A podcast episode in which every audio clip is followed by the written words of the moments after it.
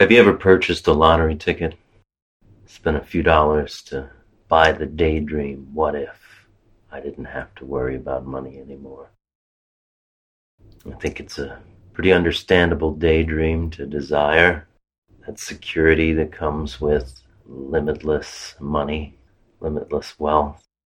Or maybe your dream was to live forever, to never be sick. Well, these are the two founding principles in delving into alchemy, that ancient embryo of chemistry where learned scholars attempted to turn one metal into another or to find some sort of philosopher's stone that, when heated with other elements, could get you those metals, or even if you rubbed the stone on your skin, could transmit to you those powers of longevity and eternal life. It's uh, certainly an understandable thing to desire, and to the ancient alchemist, why wouldn't it be possible? Well, in fact, we have, as humans, transmuted mercury into gold in 1924 using electricity, in 1941 using nuclear power. And today on Conspiracy History, we're going to talk about how in the year 79 BCE, it was done using molten magma from Mount Vesuvius, ancient Rome.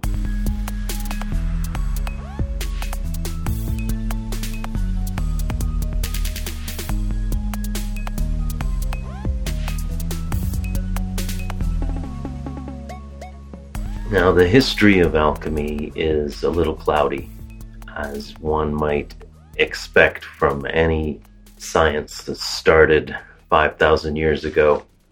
To, to make matters worse, not just being the ancient origins of chemistry, those who practiced alchemy in the ancient times were secretive of their works. They didn't write them down clearly.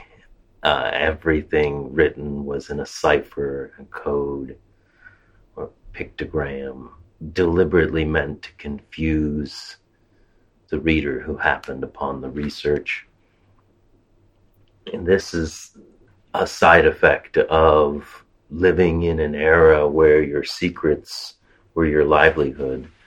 Uh, in ancient Rome, the color purple, for instance, the method of procurement was kept secret as an industry trade secret by those who manufactured it. So it's certainly understandable that we don't really know to what extent alchemists were successful. But the account that was related to me was that there was some success in metal transmutation, and it resulted in an attempted industrial scale processing of metals that, that brought about such a violent explosion. It coincided, caused, I don't know, we weren't there uh, but the eruption of Vesuvius that buried Pompeii was directly related to this endeavor. The explosion being so immense that it vaporized the evidence. Certainly, the people in the surrounding communities not left to talk about it. And if you're not uh, familiar, it wasn't just Pompeii, there were several other villages, cities surrounding that were deeply affected by this explosion. Mount Vesuvius has erupted several times since then. It's not an unheard of event. Let's go back for a minute and uh, talk a little bit more about alchemy. It's referred to these days as proto scientific. We've got history of alchemical research and practices in China, India, the Muslim world, of course, Europe. A lot of the first pseudepigraphical texts written uh, in Greco Roman Egypt in the first few centuries AD comes from alchemy. This is before Vesuvius erupted. I mean, the desire for wealth and longevity is nothing new. It's been around long, long time.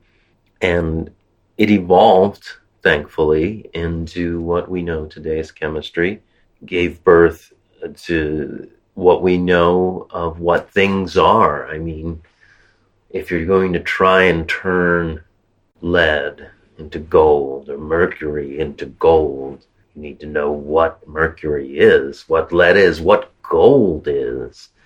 So when I say alchemy led to chemistry, it's it's no joke. It's it's the beginnings. Uh, what what fascinates me would be what would that average Roman person know of alchemy themselves? If you were to put your mind back into ancient Rome at the time of Vesuvius's eruption, you might only know of alchemy as, oh, that's something they do to make the concrete more like stone. As, as we well know, the Roman concrete had additives that made it different than other forms of concrete, made it stronger, last longer, made it better, more stone like. That would have been something a contemporary alchemist in ancient Rome would have been responsible for. Uh, making a purple dye, you would have brought in an alchemist to help with that. One of the commonalities that we can find in ancient alchemy is heat, fire. So, the earliest uh, author we know of in alchemy is a guy named Zosimos of Panopolis, a, uh, a Greek guy about 400 years after Vesuvius. And in his writings, he does mention other alchemists. He mentions Mary, the prophetess, also sometimes called Mary the Jew, who is said to have been able to concoct the color purple. Such a wild thing to think of these days that a color was a trade secret. Though I guess we do have that company that owns that blackest black there is. The idea you can own a color seems very silly to me, but it's an ancient idea if you're the only one who knows how to make it. So we know there were alchemists at the time, and they were employed.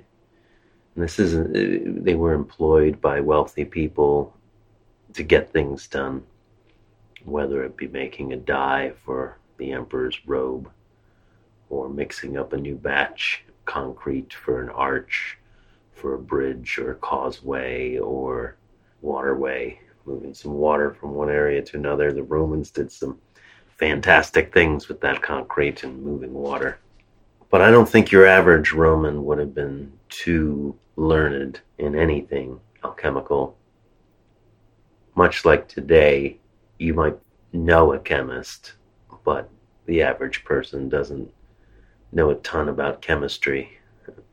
Reminds me of the very famous sociological experiment where they asked people if we should ban dihydrogen monoxide since it's found all over the world and it's very corrosive when dihydrogen monoxide is nothing but water and it is corrosive water. If you've ever seen a stream carve its way into rock, you know, it just takes time. So the uh, the the Roman in the days of Pompeii would have been pretty ignorant of the fact. I think. I think they could have gotten hired on to a work crew doing alchemical processes on a grand industrial scale and not really understood what was happening other than I moved this from point A to point B. They want me to set up these lead pipes up here but they certainly, certainly would understand heat and fire, which brings us back to Vesuvius. Vesuvius itself was a mountain that was worshipped as kind of what they what they would call a genius divinity, uh, like like an aspect of Jupiter uh, or Zeus. The the essence of the god is what powered the volcano if if fire is bursting from the volcano, you might say Jupiter's angry. Um, certainly, probably had a few people attributing what was uh, going on before they died as uh, the anger and wrath of God. Uh, it's kind of hard to argue with in the moment if you're standing there and the fire mountain has spewed ash miles into the sky and you can't get away. Certainly feel like God was angry to me if I was stuck under that ash. Uh, Vesuvius itself, there's even there's even there's a story of Hercules passing through the area on doing his famous labors in Greek mythology, and he found this hill that was vomiting fire. It was said to be inhabited by giant bandits, which Hercules dispatched using the power of the, the gods in the pantheon. And one of those non Pompeii towns was even called Herculaneum, probably named after the incident. Uh, I know Roman, the Roman poet Martial, he actually wrote a piece of satire in his day, and in it he suggests Venus was the patroness of Pompeii and worshipped along with Hercules. So there's definitely definitely some some linkage of Hercules to the area. Uh, Vesuvius itself spat fire even when it wasn't erupting. I mean, we're talking about a mountain that the ancient Greeks spoke about in their legends. I mean, whether erupting or not, it was known to have plumes of flame flying out. Would be a particularly desirous place if one needed a lot of energy, a lot of heat to fuel alchemy. Now, whether the eruption occurred directly as a result of the these alchem- alchemical processes being done on the mountain or just incinerated them. Again, I don't know. I don't know. But as it was told to me that it was in fact a man-made event. You know, that eruption, that particular eruption, if you're not familiar with any of the particulars, we did get a description of the eruption of Vesuvius. A man named Pliny the Younger, nephew to Pliny the Elder, uh, was nearby and did write down what he saw. Now, interestingly enough, as often happened in ancient times, he wrote this years after the fact. He did not write it a few days later, a few weeks later. It was years later. Somebody said, maybe you should write that down, uh, Pliny. Oh, okay. Even as we'll get to later, even though it did kill his uncle. Let's see what he had to say. At that time, my uncle was at Misenum in command of the fleet. About one in the afternoon, my mother pointed out a cloud with an odd size and appearance that had just formed.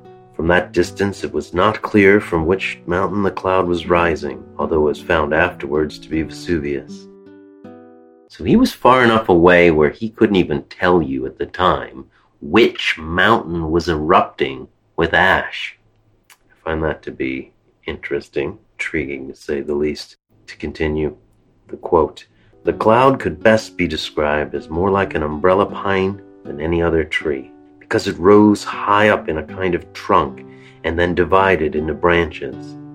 I imagine that this was because it was thrust up by the initial blast until its power weakened, and it was left unsupported and spread out sideways under its own weight. So, feels the need to try and explain why the ash was behaving the way he saw it. Also intriguing. Sometimes it looked light colored, sometimes it looked mottled and dirty, with the earth and ash it had carried up. Like a true scholar, my uncle saw at once that it deserved closer study and ordered a boat to be prepared. He said that I could go with him, but I chose to continue my studies. So apparently, Pliny the Elder just wanted to get close enough to study it further. Just as he was leaving the house, he was handed a message from Rectina, the wife of Tascus, whose home was at the foot of the mountain and had no way of escape except by boat. She was terrified by the threatening danger and begged him to rescue her. He changed plan at once, and what he had started in a spirit of scientific curiosity, he ended as a hero. He ordered the large galleys to be launched and set sail. He steered bravely straight for the danger zone that everyone else was leaving in fear and haste, but still kept on noting his observations. The ash already falling became hotter and thicker as the ships approached the coast, and it was soon superseded by pumice and blackened burnt stone shattered by the fire. Suddenly, the sea shallowed where the shore was obstructed and choked by debris from the mountain. He wondered whether to turn back, as the captain advised, but decided instead to go on. Fortune favors the brave, he said. Take me to Pompeianus. Pompeianus lived at Stabiae across the Bay of Naples, which was not yet in danger, but would be threatened if it spread. Pompeianus had already put his belongings into a boat to escape as soon as the contrary onshore wind changed. This wind, of course, was fully in my uncle's favor and quickly brought his boat to Stabiae, Stabiae being a town nearby Pompeii. My uncle calmed and encouraged his terrified friend and was cheerful, or at least pretended to be, which was just as brave. Now, I'd like to take a moment to note here that Pliny the Younger is adding some narrative that he would not have been around to be aware of. Definitely a part of storytelling and not reminiscing. He continues, Meanwhile, tall, broad flames blazed from several places on Vesuvius and glared out through the darkness of night. My uncle soothed the fears of his companions by saying that they were nothing more than fires left by the terrified peasants, or empty, abandoned houses that were blazing. He went to bed and apparently fell asleep, for his loud, heavy breathing was heard by those passing his door. But eventually, the courtyard outside began to fill with so much ash and pumice that, if he had stayed in his room, he, he would never have been able to get out. He was awakened and joined Pomponius and his servants who had sat up all night. They wondered whether to stay indoors or to go out into the open, because these buildings were now swaying back and forth and shaking with more violent tremors. Outside, there was the danger from the falling pumice, although it was only light and porous. After weighing up the risks, they chose the open country and tied pillows over their heads with cloths for protection. It was daylight everywhere else by this time, but they were still enveloped in a darkness that was blacker and denser than any night, and they were forced to light their torches and lamps my uncle went down to the shore to see if there was any chance of escape by the sea, but the waves were still far too high. He lay down to rest on a sheet and called for drinks of cold water. Then, suddenly, flames and a strong smell of sulfur, giving warning of yet more flames to come, forced the others to flee. He himself stood up with the support of two slaves, and then he suddenly collapsed and died, because, I imagine, he was suffocated when the dense fumes choked him. When light returned on the third day after the last day that he had seen, his body was found intact and uninjured, still fully clothed and looking more like a man asleep than dead. It's worth noting that despite the letters that Pliny the Younger wrote, these destroyed towns were eventually forgotten out of the common knowledge of the people in the area several generations later there was just no memory of it. People stopped talking about it. And it came as a surprise when centuries later, I believe they were digging a well in Italy. And some folks digging a well found found a room in a house, and the rest is history. You can go visit Pompeii today. My favorite way to check it out, though, Pink Floyd live at Pompeii, where the band plays to the open amphitheater. Great video, great stuff. So we know that this explosion from Mount Vesuvius was so powerful and the ash so dark that they needed lamps and torches in the middle of the day where just miles away Pliny the Younger himself had daylight. Certainly a terrifying event that any any Roman of the time would have attributed to the gods and not just a natural geological event. And I think it's worth taking some time to think about what life was like for your typical person living in ancient Rome before we move on to the particulars of what it would have taken to pursue a large scale industrial alchemical process. Specifically, I don't want to get into the differences between rich and poor or male and female. I mean, obviously, if you were poor, you did not have well off. You were just a commoner. And obviously, if you were a female of the day, especially a poor one, you really didn't have a lot going for you, it would have really been awful.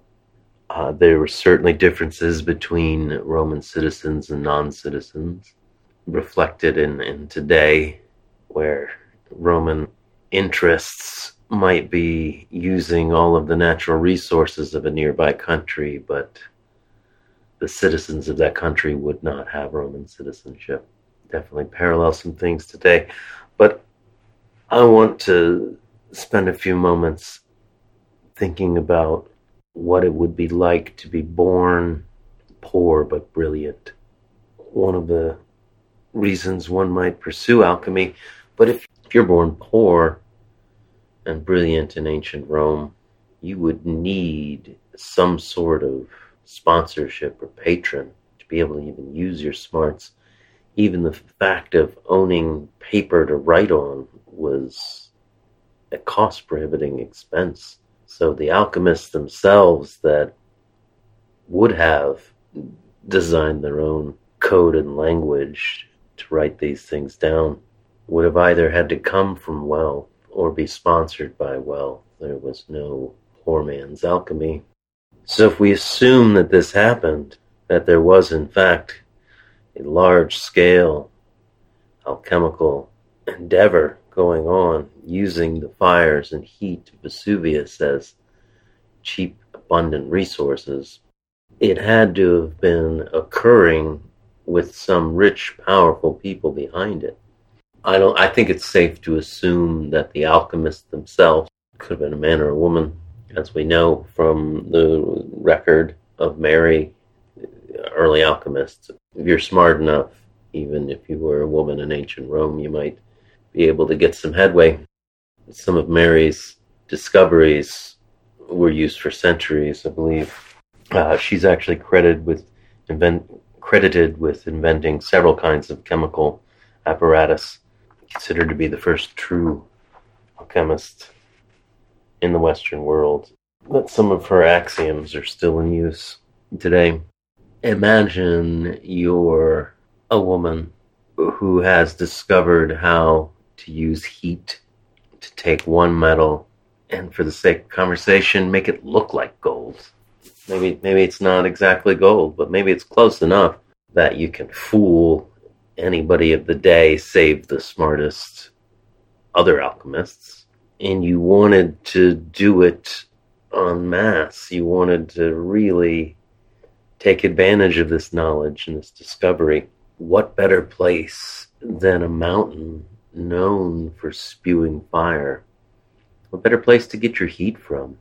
What better place to take advantage of the natural surrounding area that is nothing but ash that no one wants to go hang out in. Nobody's building a villa right on the Vesuvian mountainside, right?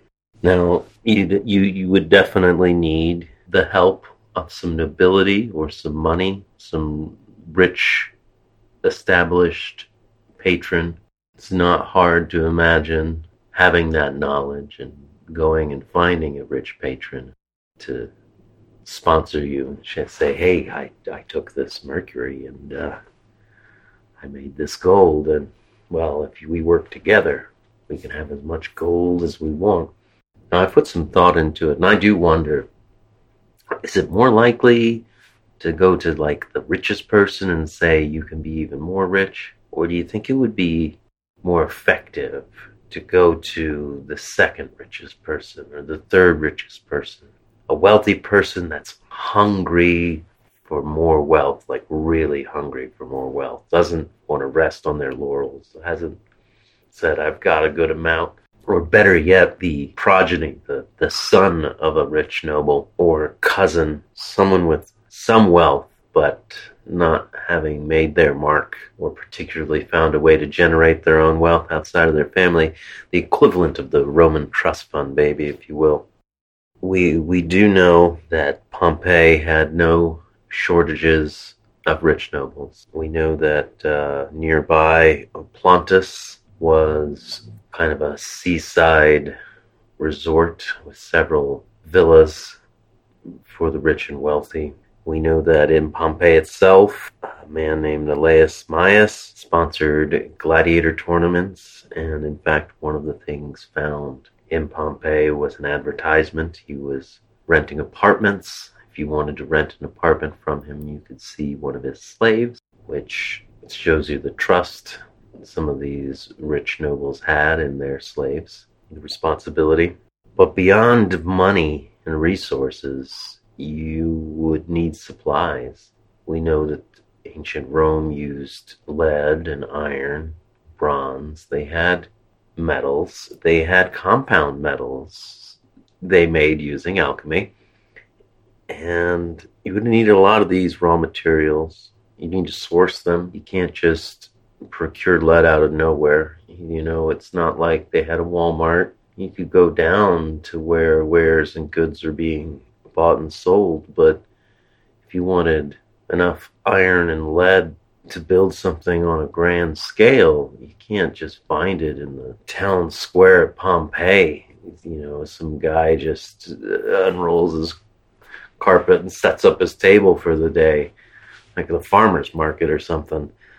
Uh, that we're talking some serious commodity exchanging here. You, know, you you you would need skilled labor. You would need contractors that can build, that can use concrete, that know how to run water through pipes, build pipes, connect pipes. It, no, no small affair. The the one thing though, uh, I don't think they used slaves as much as they would have used free workers for hire, like the independent contractors. It just would have been cheaper if you own a slave in ancient Rome, you have to house the slave, you have to feed the slave, you have to care for the slave. If you hire a free man, they have to get their own housing, they have to buy their own food, they have to take care of their own health. Much like uh, the debate today, the fight today with Uber versus a taxi cab or Airbnb versus a hotel it's a lot easier to farm it out to an independent contractor where you don't, as the company, you're not paying to take care of those workers. You put the onus on them. So I imagine something of this scale, slaves will be much too much too expensive. I mean, there there may be some slaves. You'd certainly expect there to be some sort of death toll working on a mountain known to spew fire at, at random times and in random places. But the cost of slavery, I believe, that if if you break down the numbers in first century Rome, a foot soldier made 900 sesterces, and a slave 900 sesterces a year, and a slave would have cost 2,000. So, in today's terms, your your average uh, army infantryman, say they make 50k a year, Mean, a slave would cost about $125,000. I mean, if a slave died, you're out 125,000. If you hire an independent contractor and they die, you're out whatever you paid him until up until that point. You might owe his widow something depending on the contract. Or if he doesn't have a widow, what if you're hiring youths? Hey, instead of joining the army, come work for us up on Fire Mountain. The other thing is the the mountain itself. Uh, in in property law in ancient Rome had public use rules and first use principles. You could easily have found uh, Roman lawyers to guide the process, but it was pretty well known. I believe it's uh, Professor Richard Epstein has some lectures on Roman law that goes into it. Uh, acquiring legal use of Vesuvius, uh, which it would just require some posting in Pompeii of, hey, publicly, nobody's using this public land. We're going to start using it. And if we use it long enough, it's ours. That's, that's kind of how, how it went down. So if we are imagining a full scale production facility on top of a volcano built in such a location to capture as much intense heat as possible pursuing an alchemical reaction, boiling and piping and concentrating energy. Can you picture what would happen if something went wrong? I don't know, had an intense explosion. How big would that explosion have to be to open up the volcano to a full on eruption? And those sights seen by Pliny the Younger, ash billowing upwards, how different would it be if the eruption had been caused by something going terribly wrong in an industrial enterprise versus a natural eruption? And if there were some rich nobility behind such an enterprise that maybe had some public postings of what they were doing. Maybe maybe they'd be scared enough to try and rush the town to remove those public postings. Maybe they might do so under the guise of saving a friend. Maybe they might do so under the guise of scientific study, Pliny the Elder was explained to have been doing by Pliny the Younger. And I don't think it's too big of a jump to imagine these men being involved with such an enterprise, if it indeed happened, as it was told to me. Certainly, anyone working at the mountain would have been incinerated. This explosion buried a city. Imagine being on the mountain itself when it happened. You're just atomized, you're gone, it's done.